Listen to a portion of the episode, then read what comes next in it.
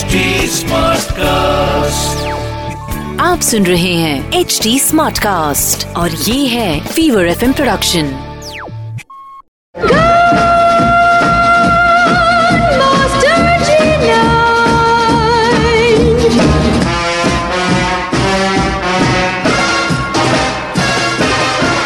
है पिक्चर पांडे और मैं हूँ अनुराग पांडे। और अब जोरदार तालियों से स्वागत कीजिए मास्टर जी नाइन दिव्य सुलगाबा का। जो अपने बूम बॉक्स से सुनाएँगे कुछ सुपर कूल गीत।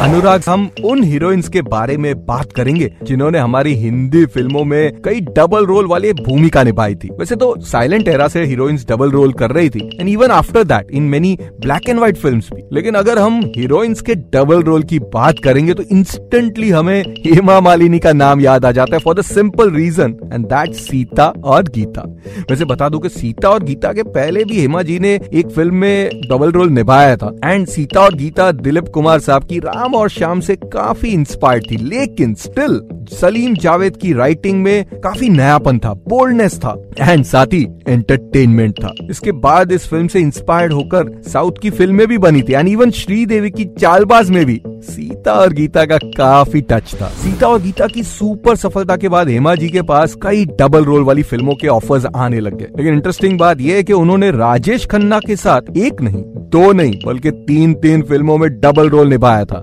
Bandish, Mehbooba and Kudrat. Again Mehbooba and Kudrat दोनों ही फ़िल्मों में उनका पुनर्जन्म वाला कैरेक्टर था। और दोनों ही फ़िल्मों के गाने सुपर डुपर हिट थे। फ़िल्मों के अलावा she also part of Sharara with Rajkumar and Shatrughan Sinha साथ ही एक डाकू वाली फ़िल्म थी, जो कि सुपर हिट थी और उसका नाम था रामकली। एंड शराफत छोड़ दी मैंने। विद फिरोज खान अब चाहती तो हेमा जी, सीता और गीता टाइप की और भी कई फ़िल्में कर सकती थी, लेकिन उन्होंने डबल रोल वाली फ़िल्मों में कुछ हटके करने की कोशिश की थी। खैर, रेखा की डबल रोल वाली फ़िल्मों की बात करेंगे। मेरे यानी कि आपके अपने बॉलीवुड स्पाई जी नाइन यानी कि दिव्य सोल कामा के साथ। Only on picture Pandey